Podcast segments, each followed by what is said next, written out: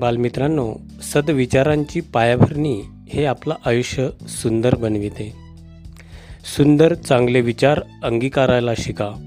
या संदेशासह आता ऐकूया ऊर्जादायी प्रेरक कथा. आजची कथा आहे पायाचा दगड. सादर करीत आहेत शुभांगी जयसिंगराव सरनाईक. अध्यापिका जिल्हा परिषद वरिष्ठ प्राथमिक शाळा करोडी पंचायत समिती अकोट.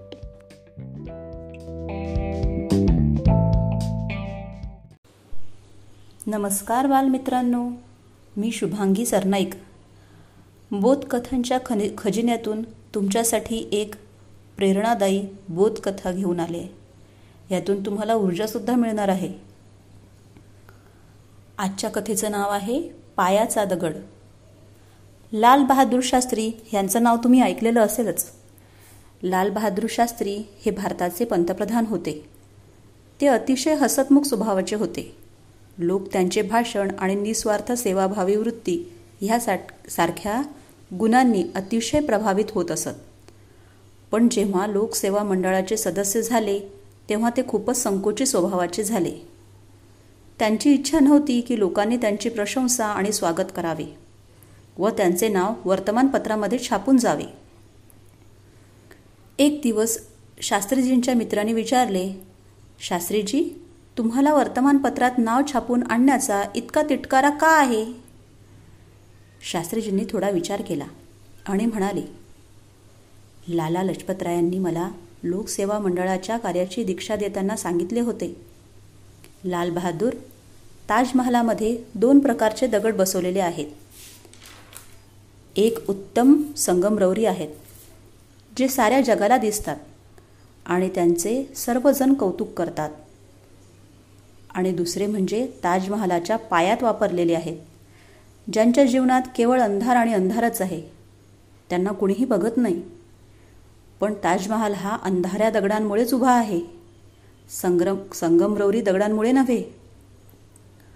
आज सर्वजण संगमरवरी दगड बनू पाहत आहेत. बघ तुला काय बनायचे आहे? हे लालाजी लजपतरायांचे शब्द मला नेहमी लक्षात राहतात आणि मला पायाचा दगड बनून काम करायचे आहे. संगमरवरी दगड बनून नव्हे सर्वच कामे दाखवण्यासाठी करायची नसतात. बघा छोटासा प्रसंग आहे आयुष्यातला पण किती मार्मिक आहे. ह्यातून तात्पर्य बघा किती छान आहे. लाल बहादूर शास्त्रीजींसारखे असे बरेच जण आहेत जे भारताच्या स्वातंत्र्ययुद्धांमध्ये पायाचे दगड झालेले आहेत जे अंधारातच आहेत पण त्यांच्यामुळे आपल्याला स्वातंत्र्य मिळाले. म्हणून मुलांनो नुसत्या नावासाठी काम करू नका.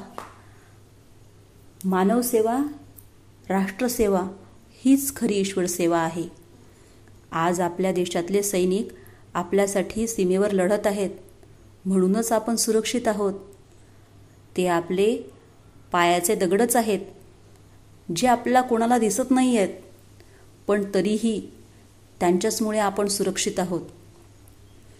असेच खूप जण असतात की जे अंधारात असतात काम करत असतात आणि त्यामुळेच सर्व कामे होतात.